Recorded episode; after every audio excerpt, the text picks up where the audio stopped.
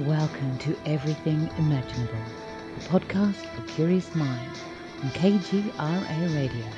And here is your host, Gary Cacciolillo.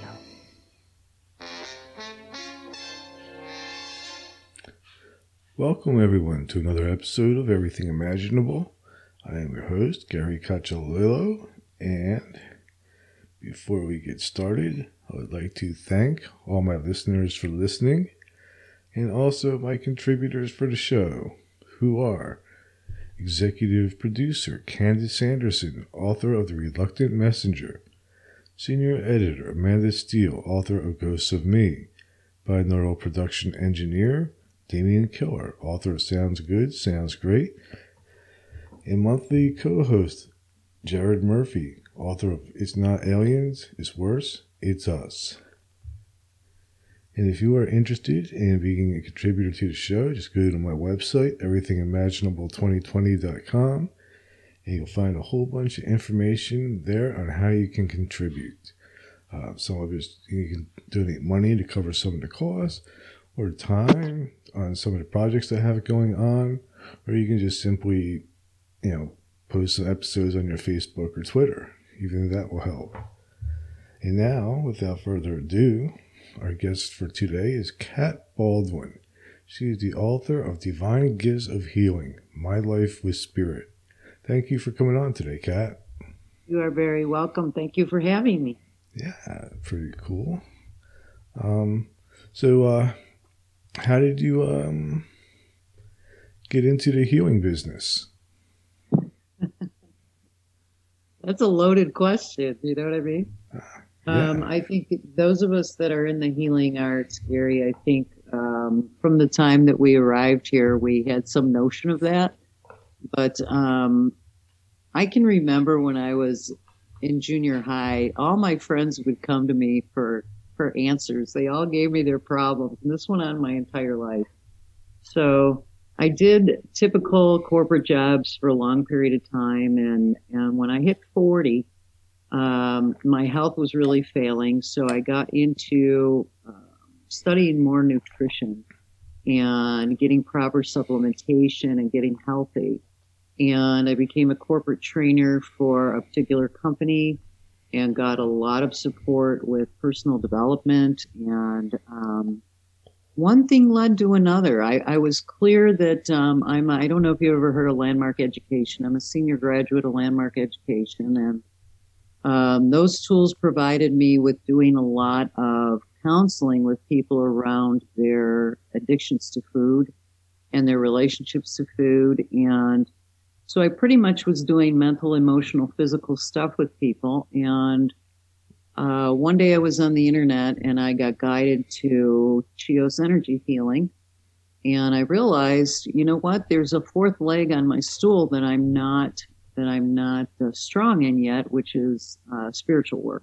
Right. So what ended up happening is I studied that on my own and got certified as a master teacher. And I knew at that point that really in my practice, I didn't want to do uh, the nutritional stuff or the, the weight loss stuff with people. I wanted uh, really a practice totally committed to people's spiritual journey and them stepping into their greatness as human beings and why they're here. And uh, pretty much that's when I, I've I've been at that strictly spiritually speaking for probably about ten or twelve years now. So I think I always knew it, Gary. I mm-hmm. think I always knew that, you know, I never, and, and you probably hear this from a lot of your, your people that are intuitives and stuff. Um, I never really fit, fit in with the social norm or the social agreement stuff, or it always rubbed me the wrong way. And I've always been very rebellious against authority. Um, I still am. I'm still very rebellious against authority. Hmm. And um, I don't know. You know, I think I always knew. So I don't know if that answers your question for you. It does. It does. Um, so, what was it like um, switching from telling people not to eat Twinkies and the two sit ups to uh, to the spiritual stuff? I don't know. You know, it just it was it was a beautiful thing, and I know that's why I'm meant to do it because it just came very naturally. Um, for the most part, it started with um, doing energy healing treatments on people. And it was funny because I'd use my weight loss people and I'd tell them, you know, get on the massage table. Like, I need somebody to practice on. Um, you know, so my weight loss people ended up finding out that they needed spiritual help and guidance and healing as well, even though that wasn't what they came to me for, right? Mm-hmm. So don't get me wrong. When people work with me now, I've been a vegetarian for 10 years and it's extremely important when you're on a spiritual path that um, you are eating properly. That still applies. It, it still it still applies. It just I did not want it to be my complete and total focus. Okay, so it ended up being a hundred percent of my practice to probably ten percent. But when people ask me, um, when they come to me, I'm actually a vibrational frequency practitioner. So when you're on a spiritual path part of that is still the eating. It's still, you know, forget about the sugar and the Twinkies because you can't be on a spiritual path because that stuff is going to interfere with the vibrational frequency of your body. So that conversation still happens. You know what I'm saying? Mm-hmm. It's just um, not not a hundred percent of how I go in to help people. So mm-hmm. yeah, it's still there. It's still there. It's important. It is important. But yeah. Interesting. I, I, see. I've tried different diets too. Like I was a vegetarian for a few years, and then I went from that to. Uh, I mean, it was, but it was giving everybody a hard time. Like, it drove my parents crazy because they never knew what to cook. Then I started following Leviticus, and I think almost that was like almost like a little bit more difficult than being vegetarian actually. And, What's that uh, about? Tell it, me what that's it's just this weird chapter in the Bible with uh, right. like what rabbis eat. You know, like you don't eat animals with hooves and. Okay. Um, I forget all the rules to it, but it's it's really strange. Um, but it's, but it's cool, I guess. You know, it's just you know it's interesting. So you're not uh, a vegetarian anymore. You're I, no longer. I am not now. I eat whatever I want. In fact, you, you mentioned the vibration thing, and like what I'll do is I'll take a Twinkie and I'll meditate on it and try to change its vibration to match mine, and then I can eat it. Oh, be serious! Come on. I do. I mean, that's that's sort of like the whole idea. I think behind uh, the practice of blessing food and saying grace and some of the things that Buddhists do is they they try to attune their food to a vibration that matches, you know, their spiritual goals. Yes, that's that's a good point. I suppose you can it is all a matter of frequency and energy, right? So yeah. if you look at a Twinkie and you, I got to really think about this after I'm done with you today.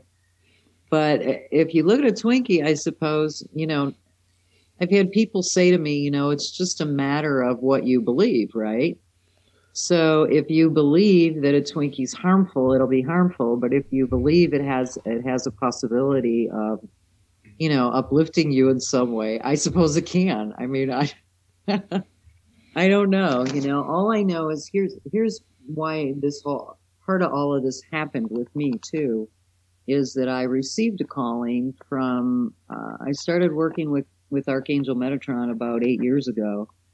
And um, when he came in, he was very clear with me that with my responsibilities and the mission that I have here, in service to humanity um, that I needed to clean my, my diet up and no longer eat sentient beings. Okay. So mm-hmm. it was a, a, request of me that if I was going to work with who I wanted to work with, it was a requ- something that was almost required of me.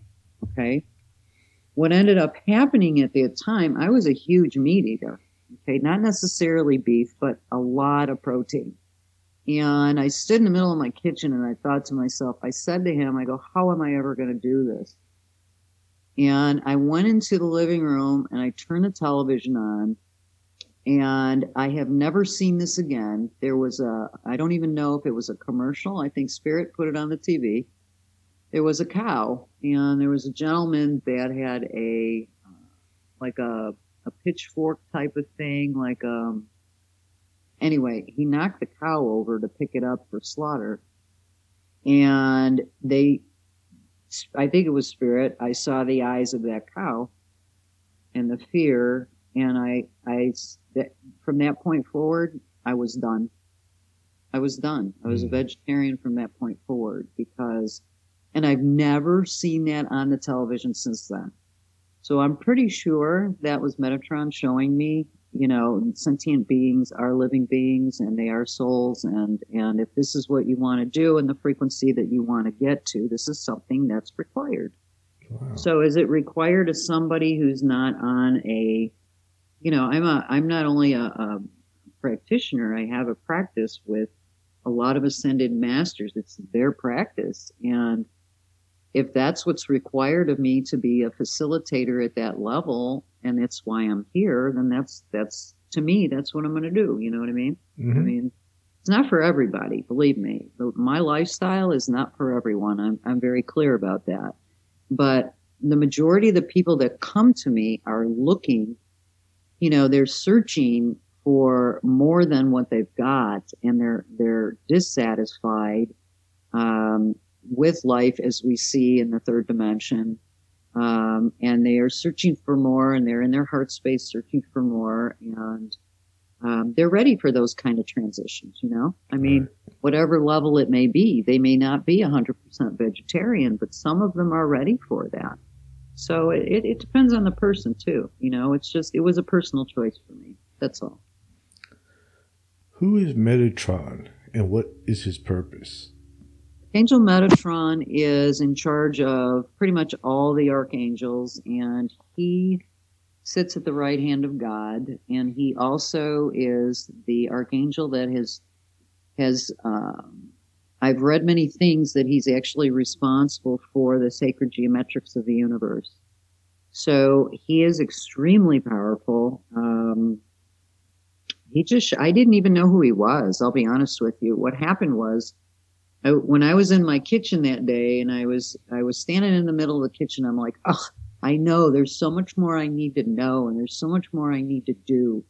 And I, I, I what do I need to know? Come on. I'm always in pursuit of knowledge. I don't know if, if you're like that, but I'm constantly, you know, in pursuit of being, being more, learning more, knowing more, um, and I sat down on my computer and I opened my email and there was an email to from Barnes and Noble that said the book is called The Clarion Call: Everything You Need to Know um, with Archangel Metatron.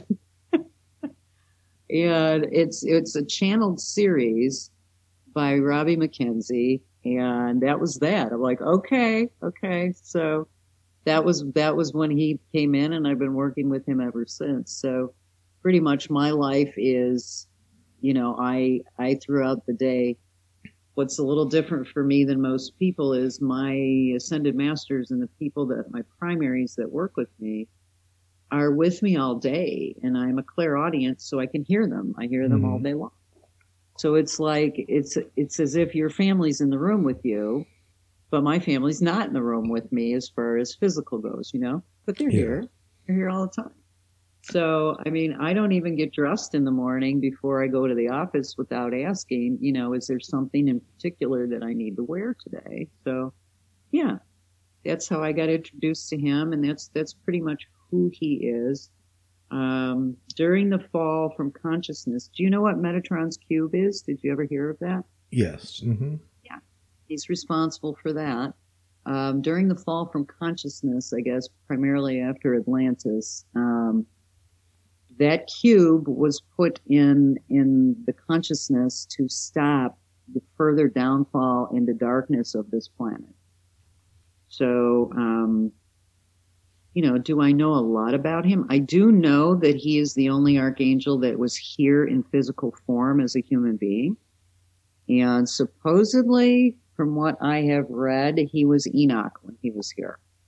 Okay. Uh, the rest of the archangels, no, they've never taken physical form, but he is the only one. So, yeah, when he comes in to work with people, um, a lot of the people that are working with me, he presented himself to them, and they they really got scared because um, his energy is very intense. It's very powerful. It's very intense, and um, yeah, I mean, I'm honored to work with him. Believe me, he's really, you know, a lot of my people say to me, sounds like a transformer. And I go, no, no it's not a transformer.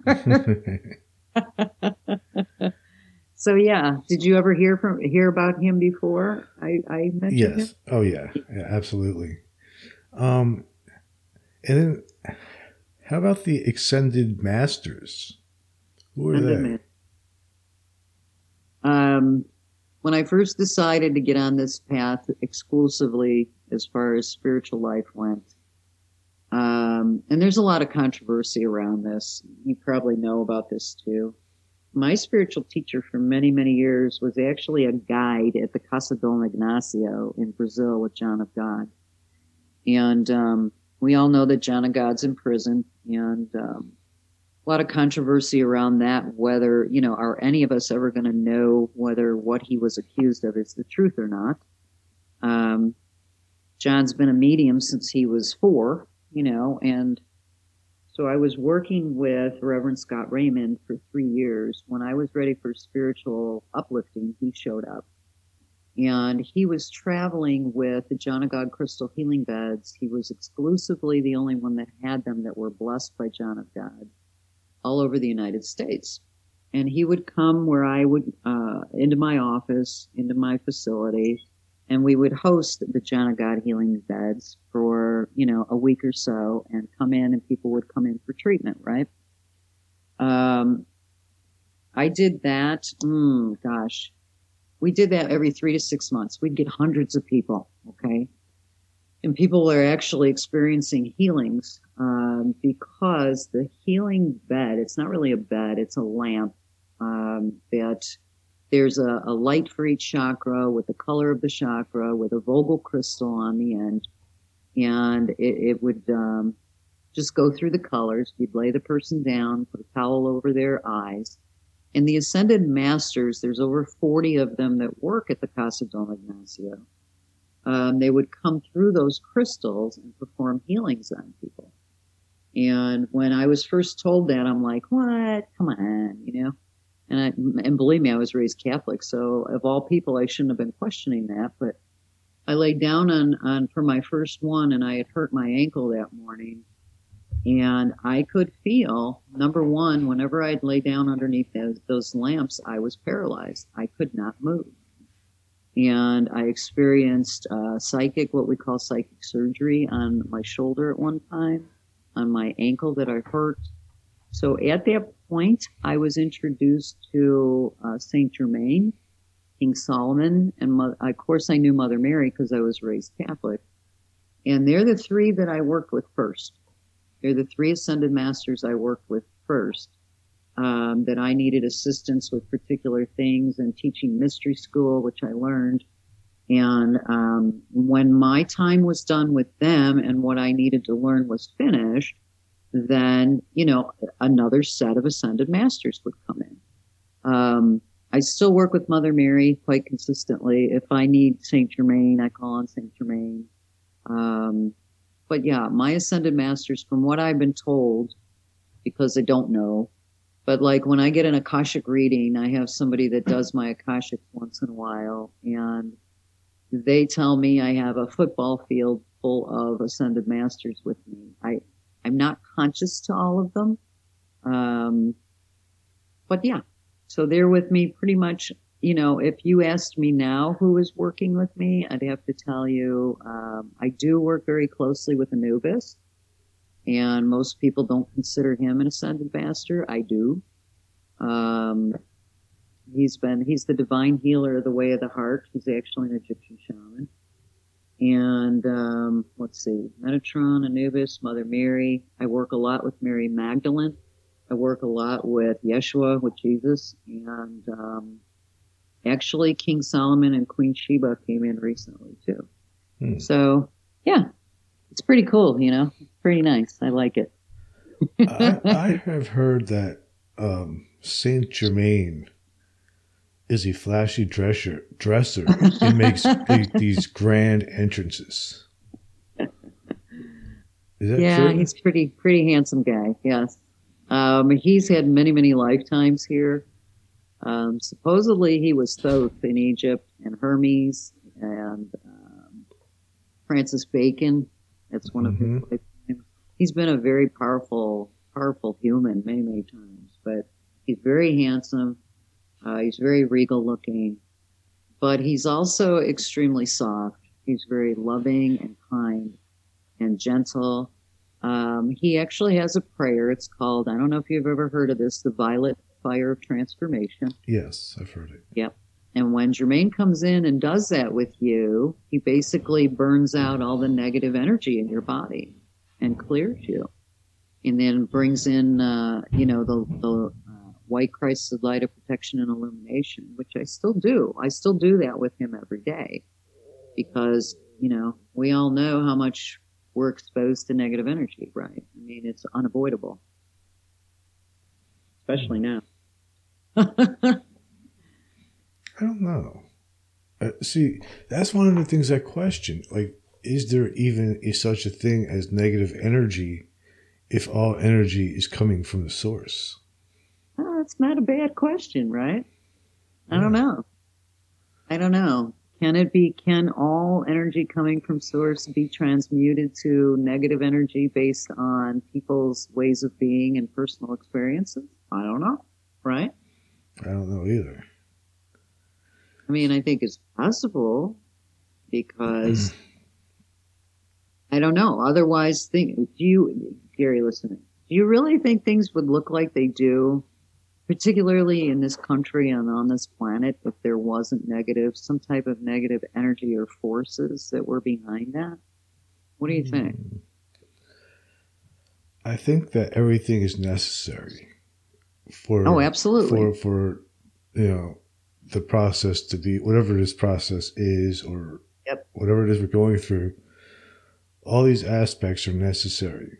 Um, so what we call negative, I would probably refer to it as resistance because Ah, resistance makes us stronger every time that we go through it um, rather than negative energy and also things might look bad maybe or off kilter on the surface but it's always going to seem that way when there's a transformation period going on. Even like in a personal life when a, when a person go, go, is going through like a like a teenager you know they're going through that transformation of being a child to adult. It's it's brutal. Yes. But but you know that the energy and what they're going through is going to be positive Yeah, that's a good point. yeah think about that. Yeah, absolutely. Because eh, you know the way things are, like you said, you know they they may not look the way they we would like them to look. But here's the thing: we know that energetically and behind the scenes, vibrationally and uh, spiritually, there's a lot of things going on to transform this planet, transform our ways of being here as as compassionate, loving human beings, which is really who we are, right? hmm Um, and I guess it's a matter of perspective, but you know, it's so easy. You got to think about this. It's so easy for people who, let's say, are not in any way connected to anything spiritual, um, to buy into all of this as which would cause them to have the types of behavior you're talking about resistance and stuff right? Um, i don't know. It- it's it's kind of it's kind of an interesting thing that you're bringing up. And i have to think about that. Possibility. But when i get when i get sad about stuff lately uh, mother mary always says to me she says to me you know what? Things are not things are not uh, the way they look okay? Nothing is the way that it seems. So just let it go and release it. It's not really how it looks. Because we can't see things going on on a higher plane on this planet or multidimensionally for that for that uh, matter we don't see that we can't visibly see it but you, you have a grasp that, you know, it's obvious that, and everything's in divine order, right? So you have a grasp that all that occurs is to occur for a better outcome, right? I don't know. I think maybe, I don't know. I'm used to it. Just used to being here. and I kind of like it. You used to be here? Yeah. yeah. I don't know. Sometimes I, I will stand in the middle of my, my place and I'll go, oh, what was I thinking? Hmm. I think I have over 1,100 past lives. Not all here, but um, I know why I came here in this lifetime. I was asked to come here in this lifetime uh, because of the transition we're going to go through on this planet and that we're going through on this planet. And I want to be here, and I'm very clear. Um, I can't remember the name of the gentleman. I was watching uh, something one of my girls sent me from Gaia, and this young man remembers everything about about home and about where we come from. And he says, you know, it's a blessing. None of us realize not every soul and not every spirit gets to take physical form as a human being and come onto the planet, that it's a huge, like, big deal blessing. Um, and when I heard that, I'm like, wow, really? Okay. I need to change my perspective about that too, then, you know? But I never thought of it that way. You know what I mean? Yeah. I never thought of it that way. Like, like I, I, thought, I, know why I came here. Because it's fun. Good. I just came here for to have fun. I don't know what that means. I'll be honest with I, you. I mean, I just yeah, I just came for the party. no other reason. There was no altruistic reason at all. I just wanted to. Hmm, I think just a party That's down awesome. there. I'm going to crash it. It's awesome. You know. So, yeah. do you feel like your your life is fun? You like you? That's what I live for. Yeah. Yeah. Mm-hmm. Yeah. I mean, I can't think of a better thing to live for other than to, to feel good and have fun and make other people feel good and have fun. Oh, absolutely. You know? Yeah. I, I can't imagine any other reason for all this. oh, that's a good one. I like that. See, I'd have fun with you. I'm super intense and I'm super serious. So it's like I need somebody around like you that is all about the fun because I, you know, I take everything that I'm here to do super seriously. Mm-hmm. And even even my spirit guides, even Metatron says to me, "Thank you for playing. This is supposed to be fun." I'm like, "For real?" He's like, "Yeah, this is supposed to be fun. You're forgetting, you know." So yeah, you're right. See, even he says that to mm-hmm. me. He says, "Thank you for playing, and this is supposed to be fun." This is supposed to be a fun experience. So I'm like, okay, I'll work on that. What do you do for fun? Nothing. oh. I know, really. You have, you have, to work on this. I know. I agree with you. You don't have any I hobbies? Gardening, hiking, no. playing music? No. Going, well, I mean, yeah, no, you, you, can still go out to eat like good vegetarian places dude, I'm in Illinois. Do you know what it's been like here? This lockdown and this COVID and this. Oh, I don't even want to get into that conversation, but um, no. And here's the other thing about going out to eat that's difficult. I have a very, very restricted diet. Um, and I don't eat very much. So, mm. you know, maybe the thought of doing what you do with your Twinkie, right? Um, if I go out to eat and I bless everything and clear it, then maybe I'd be okay to go out and eat food that's prepared somewhere else. You know what I'm saying?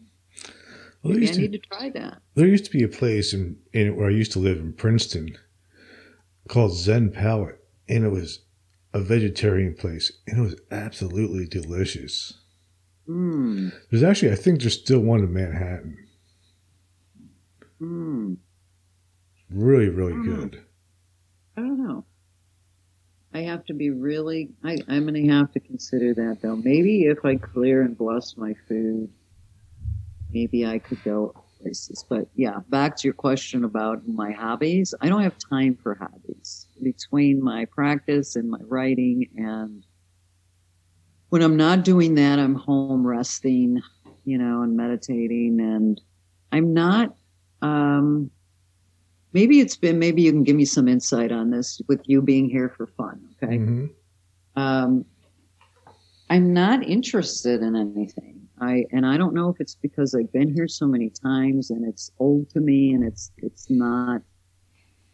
It doesn't appeal to me. None of it appeals to me. Um, I'd rather focus on what I'm here to do and my own personal growth and expansion and helping other people get to where they they want to be and that that's what gives me the most joy. I'll be honest with you. I totally get my joy from my practice and, and the people in my community and and my writing and, and my communication with, with my spiritual family and so I don't know, you know, am I missing something? I don't know. You know, I led a pretty full life up to this point before maybe 10 years ago. I did a lot of stuff. hmm So maybe that's why it doesn't interest me anymore. Like, what things do you do that are fun? What do you do for fun? Uh, I, I play guitar. Um, I hang out with my animals. Um, hang out with Oh, my yeah, wife. I, you know, do stuff with my friends. I go to movies, go out to eat. Um, I, lo- I love going to plays and to hear music. Oh, yeah, I love plays, And yeah. um, I do love theater. Yeah.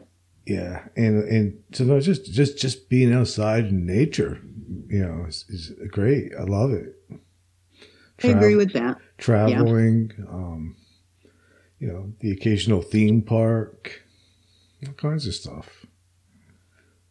I love theater. Our theaters here in Illinois have been closed down for a year and a half. Yeah, ours here too, and we we only have one here. Oh, no, I guess we have more than one, but I'm in Alabama. Um, but we have one. It, it'll be open again soon. They said they're going to open in 2022. So it's just a little patience. Ugh, are they going to survive until then? Oh yeah, yeah, Yeah. absolutely. Yeah, we have a lot of theater here in Illinois. Not necessarily in the city either. I know Chicago's got a lot of fabulous theater, but out in the suburbs, we've got, you know, small theater troupes and stuff. And hmm uh, myself and some of the girls from my community, we, we love doing, we really miss doing that, going to the theater. So you used to have fun. Oh, there you go. Okay. If you, if, yeah, I guess, I suppose. There you go. Once, believe me, once that opens back up, we'll be the first ones that'll be there. We've already talked about it, that, that how much we miss going to plays. Yeah. And you're going to have fun again. Yes. And I love animals. Um, so I get that, what you're saying about the animal thing. I have been without a dog for nine years and, uh, I'm in the process with my intentions of a little French bulldog coming forward to Uh-oh. join me. Um, Uh-oh. Be careful with those French. I have a French bulldog. you do. I love- do, and he is the meanest dog on the planet. I, I he he will he will literally chew my leg off if I let him. Aw, come on. I'm serious. He, he's the craziest dog I've ever seen in my life. all all he does is get mad at things, barks, Hmm, bites, and sleeps. hmm. He snores like crazy. Wow. I've never seen a like- dog snore and fart so much. I think he needs a healing. I think something's going on there. Oh, he's already been healed. We spent like two thousand dollars Oh my on his God. dog so far. Wow. Spiritual healing or physical healing? Uh, physical healing. He had heartworms and he had to have some kind of surgery. He, he was a mess when we got him. Okay. Was he like a rescue? Uh, we didn't get him from a rescue facility, but we got him from somebody who was breeding French bulldogs, and I guess they were kind of using him as a stud. And it was the most horrible, disgusting, saddest place you could ever possibly imagine. And uh, Now you see. See why he's angry? Oh yeah, I know he's angry. I'd be angry too. hmm That's why I keep him. That's why I love him because he's angry. I, I wouldn't want them any other way. You know. Are you warning me not to get a French bulldog? No, no. I'm just telling you. They are moody. They're moody. They're moody. You, you, you have to. You have to be able to appreciate an animal that is constantly grouchy Hmm. and tired. Hmm. 'Cause that's, Interesting. that, that, that's a French bulldog. They're grouchy and sleepy. And if you ever try to wake them up when they're sleeping, forget about it. Hmm. I've had Labradors, so you're talking about day and night here. Oh yeah, la- labs are totally different. Labs are fabulous. Yeah, but but get Frenchie. He, he might cheer you up, you know. and, and, and, like if he sees that you're unhappy, he'll just chew on you like a bone. I don't know. I just know I'm supposed to have one and that it's almost time, you know, so I'm I'm intending that he comes forward and of course I got people we've got a big Chicago bulldog, a French bulldog rescue in the city, but they've been closed down for a year. They're not even letting anybody adopt any dogs. So um I'm Hmm. hoping that lets up soon and he comes forward. Oh, he we'll will. he, he, she, doesn't matter. I don't care what color, him, her, whatever. Um, there's nothing like a dog, that's for sure. There- Yeah. There's nothing in this world like a dog. And I miss having them. I had one all my life. And when we lost my yellow lab, and I think it's eight or nine years ago, it was so devastating to us that um, it took us this long to get over it and even think about getting another dog. And I also have, a, yeah, yeah. I also have a cat. He's huge. He weighs about twenty pounds, and he's all Oh, white. geez. And and actually, we went through like like like two weeks ago. He was so sick, I thought he was a goner, Aw, and uh, he's okay. he totally bounced back out of nowhere. Hmm. Now, now he's now he's back to sleeping in the sink.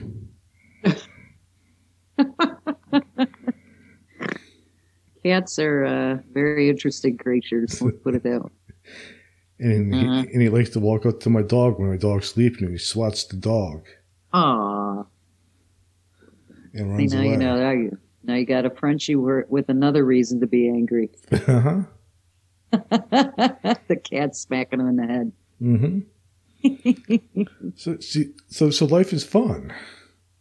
Even the anim- even the animals are having fun. Animals are fabulous, no doubt about it. Even when a dog is like like like my Frenchie, uh, uh, he likes being in a bad mood. It makes him happy. what color is your Frenchie? He's black and white. Okay. Yeah. Well, that'll bring fun into my life too, I think, you know, because the other thing people don't realize about dogs energetically is even though your dog's a grump, um, he's, he's really responsible for clearing the energy of the family, um, of trying to keep your frequency at a healthy rate, even though he's crabby. Maybe that's why he's crabby. I don't know. Maybe, I don't know. I think it's he had a he had a rough life. yeah, I think it's his background for sure. Yeah. Aw. yeah, he's a good guy. How old is he? I think he's probably about five now. I think he, it said he was four when we when we got him. So, Well, mean, keep your fingers crossed that mine will show up. Okay. they will. They will. I want. And gonna, if it's a if it's a male, I'm naming him Neo, and if it's a female, I'm naming her Trinity. Hmm. Ours is Bubba. I have a I have a ball python that's 28 years old, and when we got her, we named we we named her Bubba because we thought she was a male, and then we found out she was a female, and now her name's Babette. So we've had her for 27 or 28 years. My son is 30, and we got her when he was three. So Wow. Do you have to Yeah. feed her live rodents? yes, Mm-hmm. he does that. I don't. I just get the I just get the rat, and I bless it and thank it for its service, and he takes care of the rest. So the snake is eating blessed food. Yes, the snake is eating blessed food. So There you thought so you thought about doing this for a python, but not for yourself. Uh, there you go. Okay, all right. Do it. I'm not eating Twinkies. I'll tell you that right now. you can eat. I'm blessed what I'm eating. If the python can eat a blessed rat, you can eat a blessed Twinkie. Well, you know, I think I bless the rat because I feel bad. You know what I'm saying? Like, oh God, Mhm. but You, you don't know. feel bad for the Twinkie. No, I don't feel bad for the Twinkie. That's for sure. Do you no, ever I haven't do you ever feel bad for like a carrot? for a carrot. hmm No, I don't know, but I'll do that. I will. I mean, I think, get what you- think about it. one day you're a carrot, you're you're you're in a nice, cool earth, growing, hanging out, doing whatever a carrot, thinking about whatever a carrot thinks about, and then one day somebody comes along, yanks it out of the ground, chops it up, and eats it. I can't feel that way about plants because then I'll I won't have anything to eat. You Mm. know what I mean? I, I just did a whole episode on plant consciousness. That consciousness. No, I know. I get it. I I know they they have a consciousness and it's very powerful consciousness. Like Mhm. trees. People hassle me because when I get really flustered, I go and I I put my hands on trees. I mean, it it releases that negativity or how I'm feeling immediately. It just it's gone. It's like you liking to go, you know, um, out in nature, right? hmm Well, that's that's primarily the reason that I think a lot of people do it, but they don't realize it because all of that plant life is clearing your energy. Most people don't know that, but it is. Yeah. You know, The plants, Yeah, the animals, it's all good out there. yeah, But it's also all chaos too. chaos. Oh yeah, like like I like for example, I have a birdhouse nailed to my fence, and uh, there's these bluebirds. They laid some eggs in there, so I guess they have babies in the birdhouse. Yeah. And then yesterday I went out there and there was a cat laying on top of the Oh. birdhouse. It's-. Great. so they're not much. But I mean, they're not much different than us. I know. Circle of life, you know. Mhm. I mean, I don't know. I'll bless my food from now on. Okay, you got Okay. a deal there. And, and, and you're gonna have fun. I have what? Are you gonna have fun? I don't know. Are you having fun now? Uh, sure. Yeah. Or am I just annoying you? No, I'm having fun. I always have fun when I talk to people. I love to talk to people. Absolutely. No, I'm having fun. I'll try. I'll work on. But you know what? You made me realize that I do do things that are fun. It's just my fun has been ex- extremely restricted for the last year and a half. That's all. You know what I mean? Yeah, I understand. Some people haven't really adapted to it, Yeah. which really it's just it's just got takes patience, you know.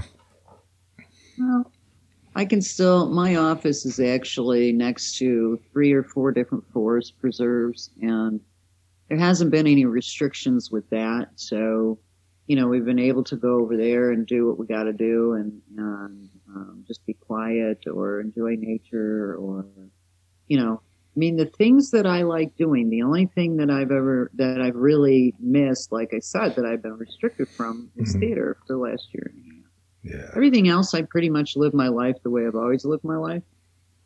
And because, again, you know, like I told you from the time I've been a kid, I, I'm, I'm very uh, rebellious against you tell me white, I'll tell you black. I mean, hmm just like that.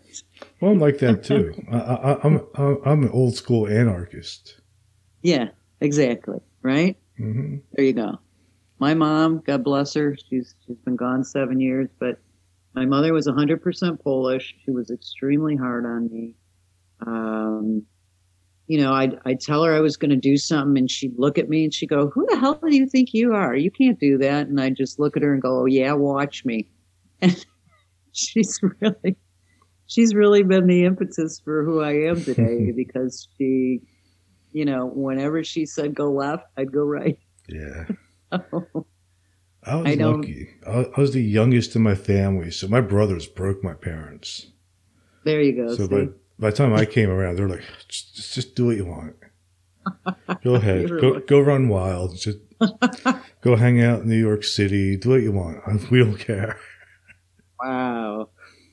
Yeah, not me. I very strict, very strict Polish upbringing. Yeah. I'm I'm the youngest too, but I only have one sister. I have a sister five years older than me. hmm So, yeah, So she didn't do a good job of breaking her parents. no, she didn't do a good job of anything. I'll be honest. I won't go into that conversation either. I don't even have a relationship. I don't even talk to my sister. That's too bad. Not really. It, it's what I chose. You know what I'm saying? Sometimes you have to make choices just because somebody's family. That doesn't mean that um, you're going to continue to attempt to have relationships because of blood that are not for your highest good or that are not feeding your soul. You know what I'm saying? So um, it's probably one of the hardest things people go through when they come to me and they have family members that are very um, disrespectful to them and hurtful to them. And you know i tell people look just because somebody's a family member that doesn't give them you know that doesn't that doesn't mean they get to abuse you because you're Mhm. blood. And um, sometimes you even have to break ties with your family members. I mean if you're if you're lucky enough that you got you sound like you got a great family if you're lucky enough to have a good family then embrace that and appreciate it you know Well, my family doesn't get along. And like both my parents have passed away. My mom was sort of like the patriarch that held everything together, yeah you know? And, and, and I'm like the last person I ever expected to be to sort of take on that role, but I have. So Mm. I, I, I don't have much of a choice but to, to do to fill that role. And uh, but with the younger ones, it's fun because with them, I'm just like this crazy ass uncle. there you go. See, there you go. How many siblings do you have? I have uh, two older brothers, Okay. and I have countless nephews and nieces, and great nephews and nieces, tons of them. That's nice, right? Mm hmm Really nice. Yeah. There you go. And that's fun too for you. I mean, you. It, it is. So when, when I go back to Jersey, we usually all get together, go to a heavy metal concert. Wow. I throw them in the pit. You're from Jersey? Mm-hmm. Where in New Jersey? Princeton. Okay. Gotcha. Yeah. Hmm, there you go. Okay. I've been there. I've been to Jersey many times. What part? I don't know why. But Oh, Jersey. Well, Jersey's not as nice now as it was, but when I was growing up, it was nice. Yeah, it's changed a lot. Jersey's a lot like the city of Chicago. Like I, I flew into um, Newark, and Newark reminds me of Chicago. Oh yeah, Newark's Very beautiful. Industrial, you know what I'm saying? There's a lot of companies. There's a lot of, yeah. But I haven't been there in 20 years either, so I don't know how much Jersey's changed over the years. It's just Like, got yeah. more populated. It's a giant suburb of New York and Philadelphia. Okay, gotcha. Yuck. Yeah, the, there is a lot to do there, though. Like now, I'm Oh yeah, yeah, yeah. like now I live in the middle of nowhere, so Where do you live now? Alabama. Oh, in Alabama. That's what you said. Yeah. Well, here, then I can ask you a question. I'm considering moving down to Arkansas in three years or so. hmm What do you, do you have any experience around Arkansas or what? I actually have a good friend that lives in Arkansas. He was born in Arkansas, moved to New Jersey, and has a few years ago he moved back, and he loves it. I feel like I'm being called to, to move there eventually. Um, I want out of Illinois. The taxes here are ludicrous because of the corruption in the political system that's been here forever. And the energy here is very heavy. Um, so my publisher, Ozark Mountain, and I don't, I don't know if you're familiar with them. That's actually Dolores Cannon Mhm. company, um, is in Arkansas, and I think I'm going to just take a trip down there to visit Ozark Mountain Publishing and the people because I've never met any of these people. Uh-huh. and um, I don't know. I just feel like that's where where I'm supposed to be in the next three to five. I think. So we shall see. Hey, I mean, everybody I've asked, everybody I asked about it really likes it there. You know, everybody that lives there really likes it there. So we shall see. you're in Illinois now. I'm in Illinois. We get a lot of we get a lot of people from Illinois that live here. Yeah, I'm going to tell you something. There's a mass exodus out of Illinois like you wouldn't believe. Well, the same thing happens with New Jersey too because of the taxes. Ugh. The, like my the tax my my property taxes in New Jersey were twelve thousand a year, Oh yeah, that sounds like here. and now they're Mhm. seven hundred here. Yeah, that sounds like here. hmm You know, Not very many people can can afford to live here, and we're not talking a big house either for twelve thousand dollars. no, no, I have a bigger house here. Yes.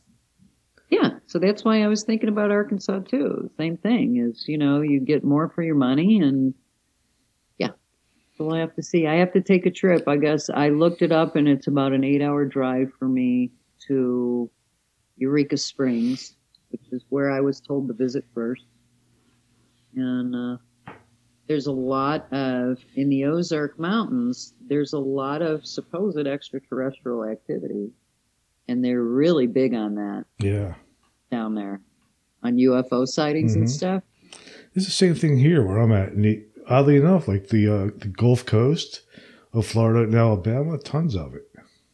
Yeah, hmm cool. I haven't seen any yet, but Well, I know they're here. They've But always really- been here. They never left. but I'm always into UFOs and Bigfoot. They're here. Mm-hmm. I mean, I do work with. I was told that I'm part of the Galactic Federation. I think I originated from Pleiades, and um, I do work with a couple members of the Galactic Federation that I know are what we call extraterrestrials, and so they're from somewhere else. So what? But um, I know for a fact, still here, there the Anunnakis are here, and the Arcturians are here, Pleiadians and Sirians are here. They're all here to help this planet to get to where it needs to go. People think, you know, and again, it's it's it's all the BS that we're fed by people attempting to control and manipulate what we're thinking, trying to make us uh, all fearful of these these beings. And there's nothing to be afraid of. They're all here for a, a positive and, and supportive reason. So Yeah. I don't know if you believe in that. I do. I do. I, I, I do believe in it, and you know, and I bel- as far as those people trying to control, control everything, I just sort of say f them. I'm gonna have fun. Heck with you guys. yeah, well, most people, don't you feel most people, not most people, I don't know percentage wise, but because of, of, of social media, I think that there are many that are easily influenced and believe everything that they're fed. And, um, it's, it's not good. It's not a good thing. You know what I mean? They don't pursue. I, I don't think it's social media. What do you think it is? Um, actually, one of the things that was really opened my mind to some of the things that I, some things was moving here to Alabama from New Jersey, and the culture in, in rural areas is very, very different. Oh, and yeah. and their education is very different, Mhm. and living in the Bible Belt is very different. Oh, God, yes. So, um, it's it's almost like uh, you know, it's one of those things like they're they're exposed to certain things f- from birth, Yes. and, and and they're taught that everything else is is bad or evil or harmful. Yes. Um, so it's almost it's, it's more of an uh, an ignorance, Well, that's true. and um, and like you ca- you can't force people to believe something or anything. You know what I mean? Nope. Like I would never try to force anybody to think what I think or have the same views that I have. Right. Um, that's why I, I kind of I like the podcast format and the interview format because people listen and maybe they'll just absorb some of it. Yes. You know, just to put Exactly. a, to put a crack into in that uh, belief system, which might not be hundred percent right. Exactly. Correct. Yeah. No, I get you. I'm on the same page with you. It's just basically, you know, I've had um, people that we would consider radically Christian come to me um, for spiritual advisement and stuff. And all you can really do is share um, your experience or your point of view or your way of perceiving things with people and let them be with it and let them take whatever works for them and whatever doesn't doesn't right? I mean Mhm. you're not going to my purpose is not to change anyone. Um, i really am am also here to to listen to people and where they're at. And then what that does just like with your podcast is it provides people um, a different perspective and almost we're hoping um, makes them think a little bit, right? Yeah. Makes them think a little bit outside of the box of what they've always believed or what they've been told to believe or how they've been raised to believe things.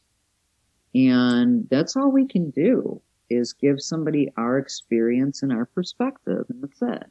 You know? So Yeah. Yeah, I'm like with you. And, and no matter what people think or believe or whatever, I'll still be their friend and hang out with them. I don't care. Right, right. I, right. I, I don't I don't vote or partake in any of it, so I'm very neutral. I could No. care less about any of it, really. Agreed. Agreed. And and I'm hoping that so many people will hear you say that because um, you know the whole breakdown in our our whole the last uh, presidential thing and um, people were just they don't it just blew my mind. It's like you know what? I everybody has their opinion and most of people's opinions come from experience and like you said you know what they've been taught since birth and why can't everybody just be okay with okay that's how you feel about it and this is how i feel about it and let's just let's just be okay with that with each other and and move on. You know what i mean? I Mhm. mean why is there have to i hate you and i'm not talking to you anymore and i can't even believe be, begin to tell you how many of my people lost friends over this whole thing. Um, and i said you know then i think you actually found out who these people really are because just because you've known somebody for 30 years and all of a sudden you have a difference of opinion and they're attacking you, I don't know that you ever really knew who this person was. Um, or you've grown to the point where you can accept where they're at, but you're seeing that they haven't grown to the point where they're okay with how you feel about something, hmm you know, and that's okay. But a lot of my, a lot of my, uh, my community have lost friends that, um, they've known for 30 years in the last year or so. That's terrible. I know it's silly, isn't it? It's It is. silly. See, I'd rather just have friends and hang out and do stuff. Yeah, Yeah. it's just it's sad. It's just sad that that happens. You know? but it'll change. I think. I think things are definitely going to change soon. I hope so. Because I suspect, is, isn't that one of the things that you're into? Is sort of raising the frequency so help sort of help bring the planet into a more enlightened age. Yes, absolutely. What I'm here for. Um, it's probably part of why I said, you know, wanted to, to, to tell your listeners that I'm a vibrational frequency practitioner because they probably don't hear that very often. Um, everything I do, you know, like when I do healing treatments and I use crystal bowls and I use tonals and I use, uh, I don't know if you've ever heard of Rife frequencies, doctor Mhm. Royal Rife. Um, in the 1930s, had a 100% cure rate for cancer with vibrational frequency hmm and that's all about you know i work not only collectively for the planet, but individually for people to teach them what is it going to take for you to reach the highest possible vibrational frequency that you are as spirit in a physical body to step into yourself as spirit in a physical body whether you want to you know walk this earth as an ascended master which is what my goal is or just be in service to humanity um, whatever that may be. Okay so collectively for the raising of the vibrational frequency of course i'm sure you're well aware we went from 3d to, to 5d energy over the last year and a half um, the 3D density of fear and ignorance is, has been cleared and transmuted, and we're, we're stepping into the age of Aquarius, of course, with um, love, light, and compassion and, and equality for everyone. And,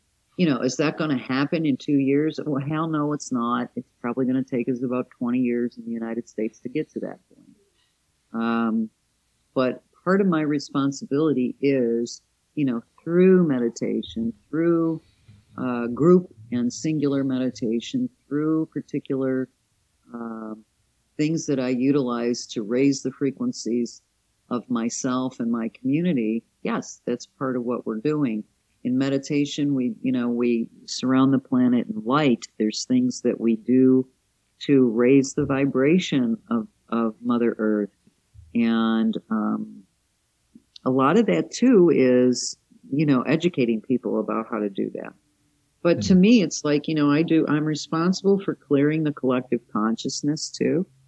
So what that basically means is when something comes, you talk about, man, me getting wiped out at the beginning of all this a year ago in March, um, to try and not try, I, I was responsible along with many other people for clearing the collective consciousness of fear.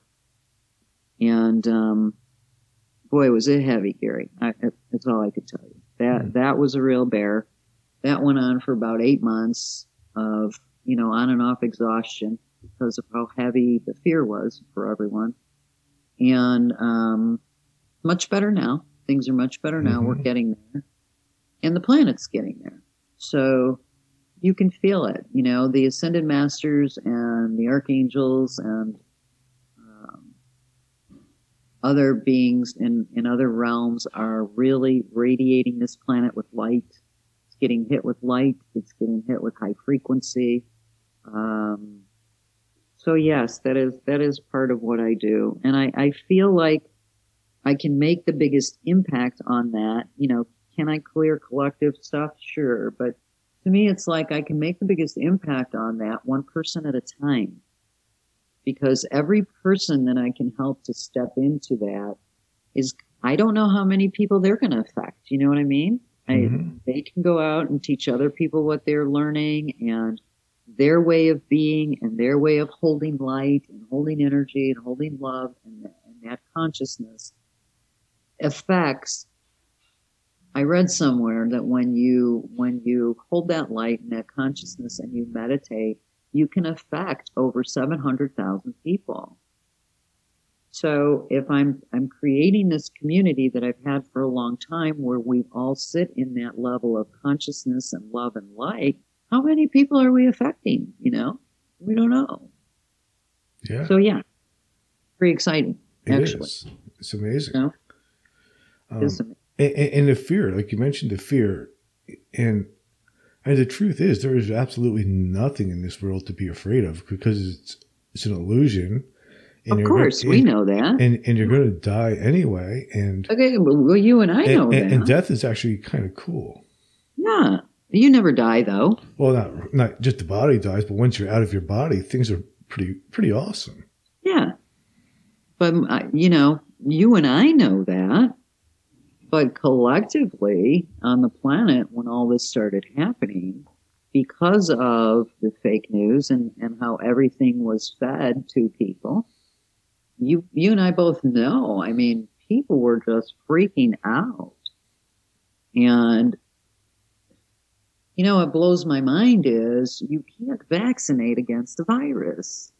Um, it can be called a shot. it can't be called a vaccination. We vaccinate against disease, polio, measles. You know, that's what we had vaccinations for when we were children. Mm-hmm. To call this a vaccine in and of itself is a lie. It's a shot. And it's like, okay, if we could vaccinate, quote unquote, for the common cold, since coronavirus is one of the viruses that causes the common cold, really? Why didn't we do that a long time ago? It's just, you know, it's. Well, so they, could, so they could sell cough medicine. Yeah.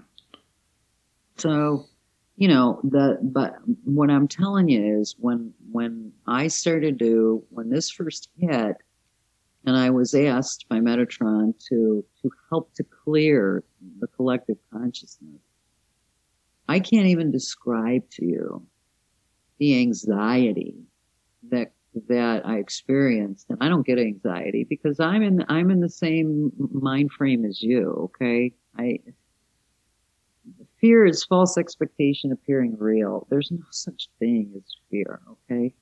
Um, we're all to die. I, I'm on the same boat with you, okay? I get it. You and I have that understanding. But I don't know how many other people do. I don't know how many other people really fear dying. But all I can tell you is that just the, I was exhausted, man. I mean, this went on every day for about six months. And I'd have days where I'd feel okay, and I'd and I'd have days where I I was exhausted for two three days straight, just from from trying to hold energy of love and light and clear that collective of fear. So it is much better now. Okay, it is it is better now because I think people. Here's the other thing that I'm sure you're well aware of you know, this this all happened for the sole purpose of awakening people. This is a big, big uh, wake up call when this all started and uh, to open people's third eye. Um, the second wave was when they actually attempted to tell everybody, oh, there's a second wave coming. No, there wasn't. Um, the second wave was actually a second wave of awakening. And um, I do feel there's a third wave coming uh, for people's um, level of consciousness to to uh, awaken. Mm-hmm. And um, I don't know. I don't. I don't really want to get into it too much here. Um, I think that there's going to be, and I don't know how much knowledge you have of it yourself, but I think that there is going to be quite a shock around when the level of human trafficking and um, around the, this planet is revealed, um, and the number of children that have been affected. I think that that's going to be a third awakening of consciousness for people on this planet, and um, it, it's going to be very difficult for most people to um, to even consider. Okay, mm-hmm. it, it's it's going to be I don't even. I I've been asking. I've asked Metatron. You know, when are you guys going to bring all this to the surface? And he said it's not time. Um, everyone on Earth is is acclimating to this new energy, trying to find their way through the fear. Um, they've been through enough, and we have to wait. So I don't know what you know about any of that or how you feel about any of that but truly, you know, for us to, you and I are on the same page as far as, you know, a planet of equality and love, right? Love and consciousness and, and allowing people to be who they are and accepting who they are and, and equality in healthcare, equality in, in all kinds of things that are not equal in the United States. Um, I think we're on the same page there. Okay? Yeah. So for that to happen, we truly have to have the populace of not only this country, but the world wake up, wake up to what has been perpetrated in this illusion that you mentioned, right? Mm-hmm. Because it's all illusion. You and I both know that it's illusion. But unless people are awake, they they aren't going to see that, Gary. They're not going to see it's an illusion. Okay. So Spirit has been diligently working for almost a year and a half, two years to awaken a mass awakening of consciousness on this planet. And um, I'm sure you know about the age of Aquarius and how, you know, we moved into that portal and, and that was back in January, I think. Right. Um, you know, and people ask me, well, when are things going to start looking different? And I go, well, here's the thing. Number one, if you want things to look different, you need to see them differently. So if you want a world of love and compassion, see everyone with love and compassion. You are a creator God. We're all creator gods. Okay. We have no concept of how powerful we truly are. And we're going to step into that. Um, as our consciousness awakens. But the second thing is, um, when are we going to see it? Well, this is something that, you know, particularly in the United States, there's so much that has to change that it's, it's not going to change in a year. This is going to take, I think about till 2035, somewhere around there. We have big changes that need to be made in our banking system, our housing system, our healthcare system, or, I mean, come on, come on, right? Mm-hmm. So it's just a matter of, you know, the future occurs in the present moment. That's it. All you got's the present moment. So when people ask me that question, I'm like, well, who, who are you being in the present moment? Who are you being right now? Are you being love? Are you being compassion? Are you being kindness? Because if you want to get from point A to point B in the new earth that we're creating, the new earth is created in the, in the, in the present moment, right now, right now. Not 10 years from now, it's right now. So I think one of the hardest parts of teaching that I do is teaching people to just be in the present moment. Because it's really all you got is the present moment. You don't have five minutes from now. Nothing's guaranteed. You got right now. Just be right now, you know, and stay present. So yeah, it's, that's, I don't even know where we, where we started your question on all this, but I answered my question perfectly. there's a lot going on. Let's put it that way. Okay. There's a lot going on. That's all I get told. Sometimes I ask Spirit, I ask Metatron, you know, I don't know. You're like, just uh, don't worry. There's a lot going on. You just don't know. And you don't need to know. That's what I get told. You don't need to know. All you need to know is what you're here to do. And we need you to stay focused and we need you to hold that energy and we need you to do what you're here to do. And, and thank you for playing and have fun. Like I Mhm. said, he does tell me that. Thank you for playing and have fun. So, And, and get a, and get a Frenchie. yes, and get a Frenchie. I don't want a crabby one though. That's the only Uh, thing. they're all they're all kind of like that. But that's that's part of their charm. Okay. Well, we'll have to see. Just like my I wife, don't know. my wife would say that's part of my charm. It's your crabby? Yeah. I don't think you would strike me as being crabby. I don't know. Oh, I can be when I'm tired. Well, yeah, we can all be crabby when we're tired, right? Yeah. If I'm tired or if I'm hungry. Oh yeah, me too. I'm a Leo, so if I'm hungry, get Katie by the door. It's ugly. Or if I'm hot. Sometimes if I'm hot, I get grouchy too. Say that again. If it, when, like when I'm hot, when it's hot outside. Oh yeah. Oh, I hate hot. Yeah. I don't know about you. People are like, "You're gonna move to Arkansas," and I'm like, "Well, I'm sure they have air conditioning." I mean,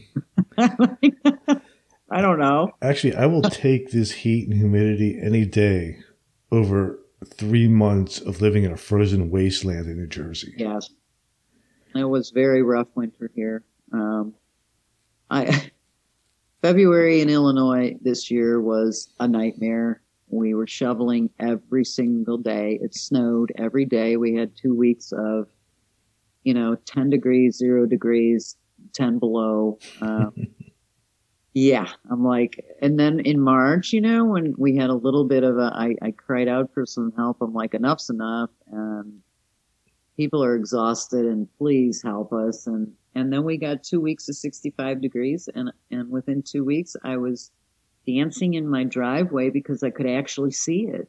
Okay, I could Mhm. see my driveway. so, so yeah, I think I can tolerate Arkansas hotness for a couple months out of the year, as opposed to that crap anymore. Because I've lived here my whole life, Mhm. and I'm done. Okay, I can handle it up maybe three to five more years, but it's no fun, you know. And I like cold weather, believe me. I It's the shoveling that I don't like. It's that. I don't like, like either. cold. I'm okay with cold weather. It's it's I'm fine with it, but yeah, no heat for me. So I don't know. Doesn't Alabama get kind of hot? Very hot. Yeah. But at night, it's so beautiful. Is it humid too? Yeah, yeah, it's very humid. I, I like hot, humid weather actually. I just, I just don't like it um, to work in, like, Oh, like mowing the yard or something like that. Yeah, it's miserable. But as far as Yeah. like, but, but like sitting outside at night and listening to the crickets and the birds and everything, it's awesome. oh, I get that. It's I don't great. think I don't think Arkansas is that humid though, is it? it's probably the same. I mean, I mean, it's, it's only one state away from me. Yeah. I don't know. I don't like humidity. I'm sorry, but I'll deal with it. It's okay. All right. I get humidity here too. You know what I'm saying? Probably not like you guys, but I get it here too. But we'll see. I don't go anywhere unless I get the go ahead. You know what I'm saying? Mhm. I don't. Uh, I can I can yak to my my spirit family all I want and tell them I want to move, and if it's not what's best for me, it ain't gonna happen. So I'm clear about it. I surrendered that a long time ago. Um, we'll see what happens. I don't know. I What- do want what, my what, friendship. What would happen if you did something that they didn't want you to do? Um, I think I'd end up being very unhappy. Just it wouldn't work out, and I'd be very unhappy, and it'd be another lesson I had to learn the hard way. Hmm. And quite frankly, at 62, I've learned most of my lessons the hard way, and I don't want to do that anymore. Okay. Because truly, the lessons we learn the hard way are because we're being willful. hmm That's why our lessons are hard. If we weren't willful, they wouldn't be hard. We end up making bad choices because we're being willful, and then we end up having to heal from those bad choices. So, no, it's just easier this way, trust me. I found out, you know what? I ask for guidance, I get the guidance, and if I'm not going to listen to what they're telling me, then why do I bother asking them? You know what I mean? Could do So, it yeah. that way. No, I just I surrendered about 10, 12 years ago. Um, life is just much easier that way. You know, if I'm listen, if I'm not meant to be down in Arkansas, there's a reason for it, hmm and the reason for it would be what would be best for me would be to stay here. Now, do I know that long term better than they do? No, I don't. But pretty sure I got the go ahead that it's okay. It's just not time yet. I have a lot of work to do here in Illinois. Um, and I'm okay with that. I mean, it's fine. So we'll see. Yeah. Did you at all? I, I meant to ask you. Hmm? Did you at all? Did uh, did Ozark Mountain send you my book at all, or no? I might have. They sent me about 50 books at one time. Jeez. Okay. So I have like 50 ebooks Oh my gosh. Um, right. because I think I've booked every author from Ozark in the last. I am booked now all the way through June thanks to Brandy. Oh wow, that's wonderful. Yeah. I, Okay. I never booked so many guests so quickly. Well, that's great. Yeah. Well, here it's here's something for you too, just to keep in mind, and I, I can of course email you. But my second book, uh, the Forgiveness Workshop from Higher Self Spirit, um, Brandy just showed me the cover, so that should be coming out soon too. Oh, great. Yeah, that one I'm excited. That's Any that's idea Gonna, when it's going to be out? no, I don't have any idea what it could be out. All right. With the topic, Usually, you know, when I ask- forgiveness. Forgiveness workshop from higher self spirit. Hmm. Yep. It's totally different. It's a totally different perspective of forgiveness. It's from your higher self. It's from your spiritual self, not from your ego driven human self.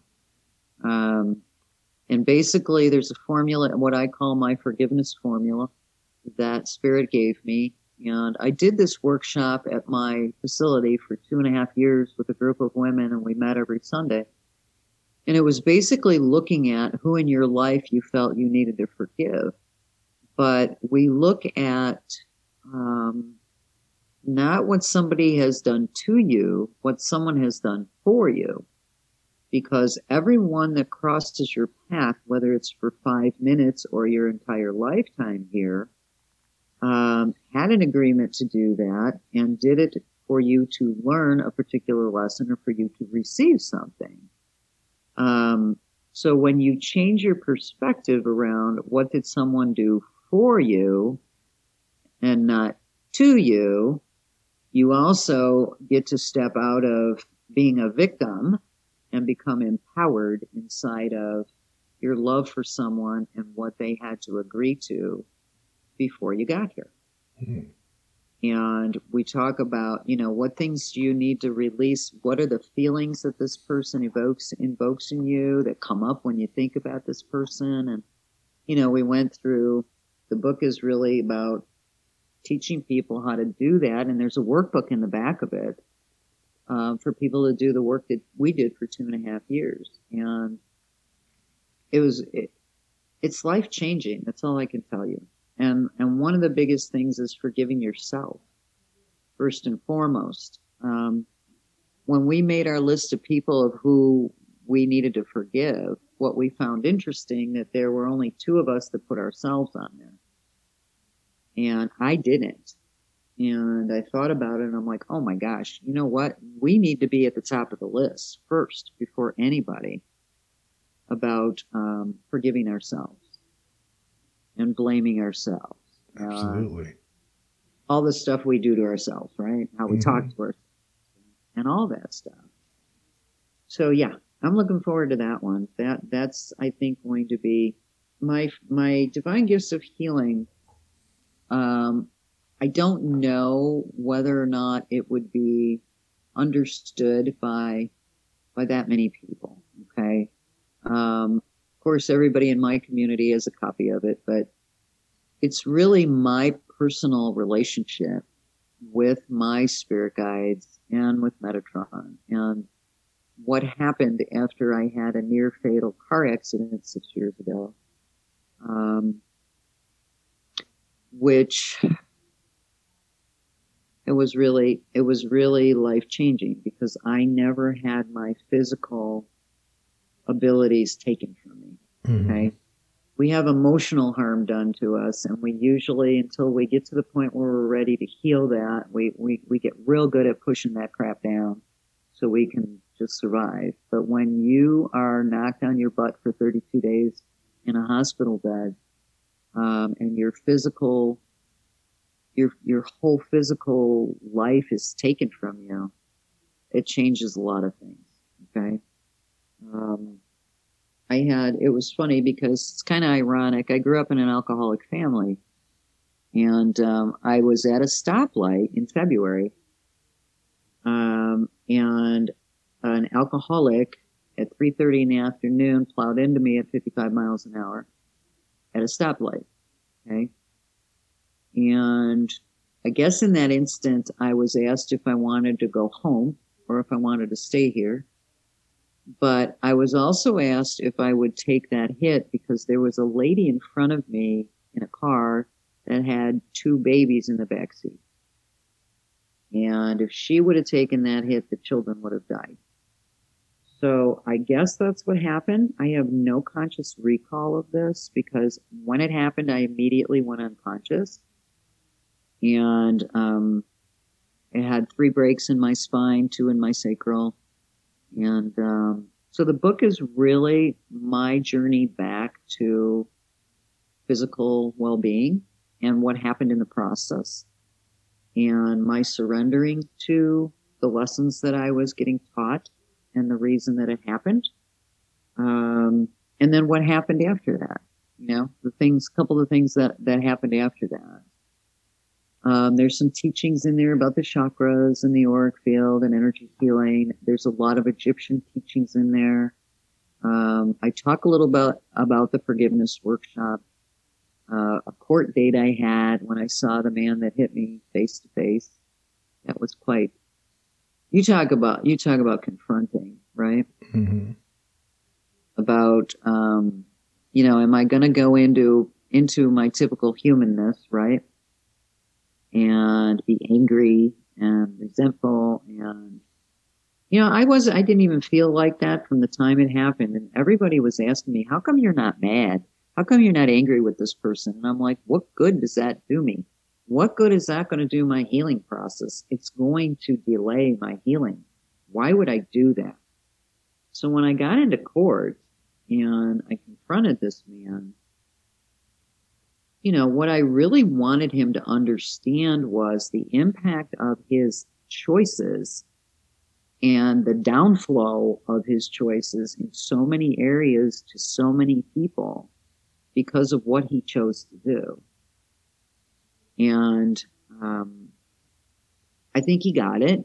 You know, he he basically had had done the same type of thing third, like three months before me and three months after me. And they finally put him in jail and took his license away. And he has, um, he's in AA. Okay. So to me, it's like, you know what? It was like, it was so ironic that as a child, I had no say so and no control over my stepfather's alcoholism. And he was violent and would keep me up till three in the morning, hitting my mother and I had no power as a child. And here I was. I thought, wow, I see the irony around this, right? Mm-hmm. It's almost like my karma was cleared there. The karma I had with my stepfather got cleared in that instant in court because now I had power and this man or his family had to stay sober now or end up in jail. So this man had two young babies at home with his wife.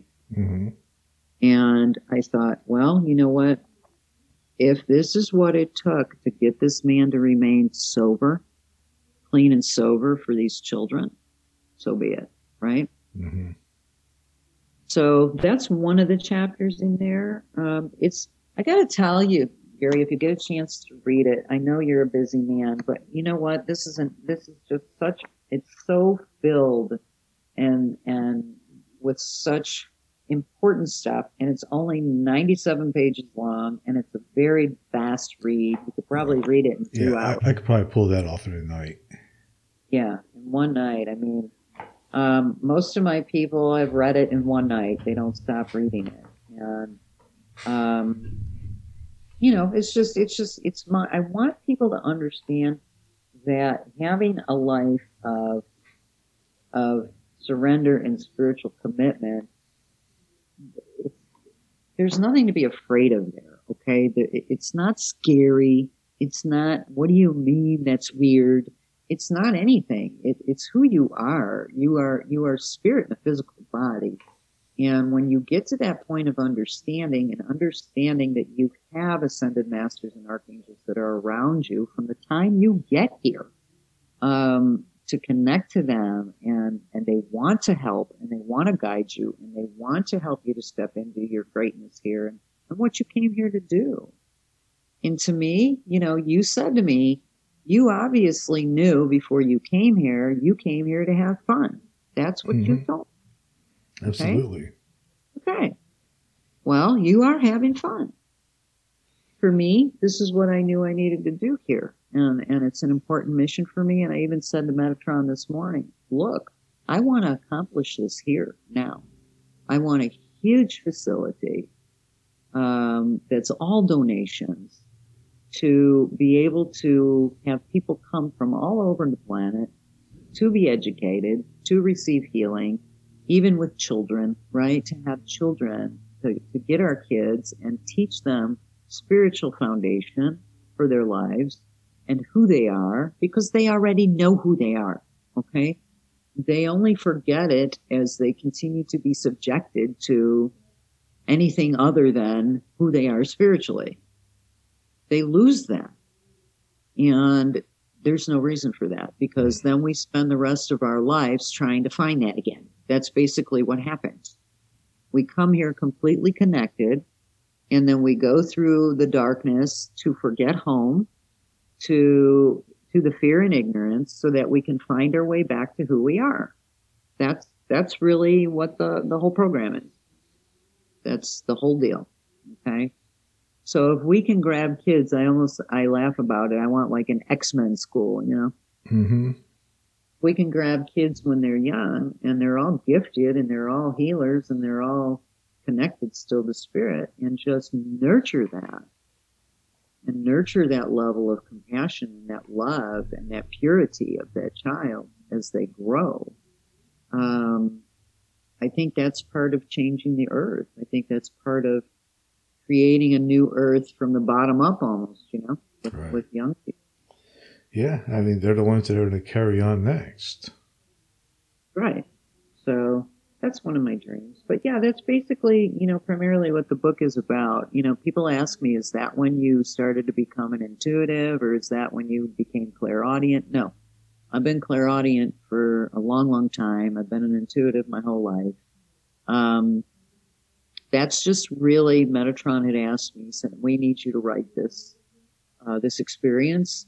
And I think it was for the most part to show people that when you when you're connected and when you surrender and you have an understanding that everything happens for the greatest good of not only you but it's all in divine order right mm-hmm. you surrender that that they are there for you and miracles happen and you're taken care of and everything is exactly the way it's supposed to be and that's why i wrote the book because that that was really that could have been an experience for me that could have been so devastating that I decided to leave here.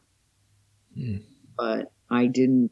I didn't choose that, and I'm glad I didn't choose it.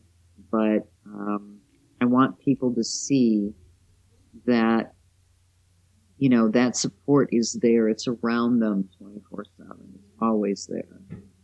And part of what I do, whether it's in my facility or it's on a, you know, I do Zoom with people, I do phone calls with people all over the country, is to help people to, to step into that and to connect to that and to connect to who they are in spirit. So that's really what the book's about, you know? It's awesome.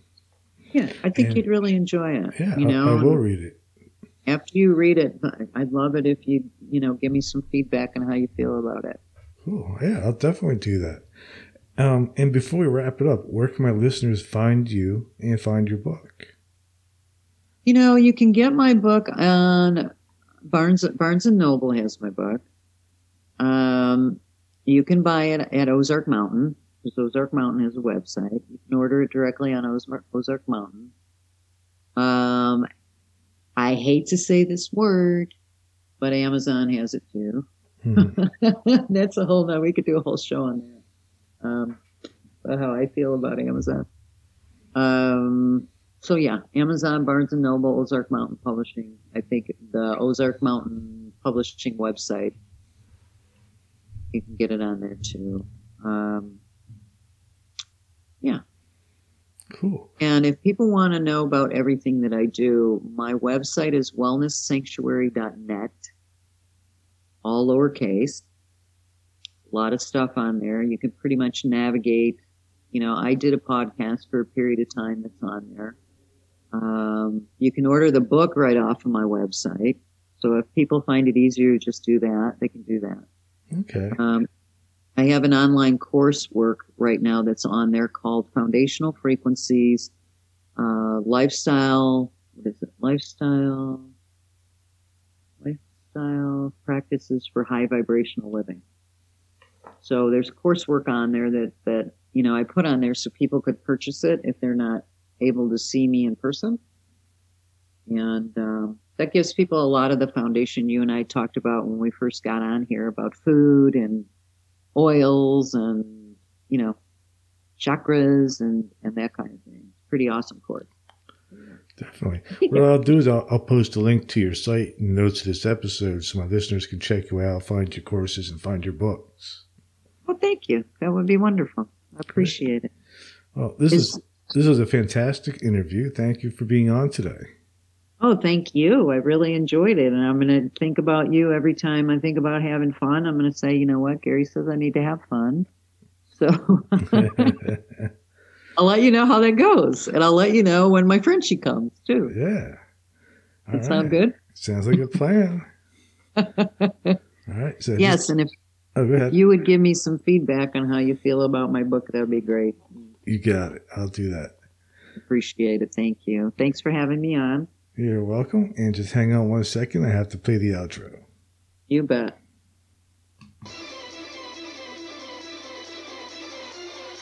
Thank you for listening to Everything Imaginable on KGRA Radio. You can reach Gary at everythingimaginable2020.com or email him at everythingimaginable2020 at gmail.com. He's also on Facebook, Twitter, Instagram, and LinkedIn. You can buy t-shirts, coffee mugs, and other merchandise to support the costs of producing this podcast. Click on the merchandise link at the top of his page www.everythingimaginable2020.com. Oh yes, I almost forgot. You can buy his book, Enlightenment Guaranteed. It's the only book on Zen that you'll ever need, and it's on Amazon.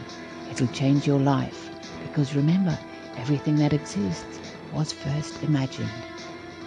Hey, if you love what you listen to, don't forget, rate, review, and subscribe.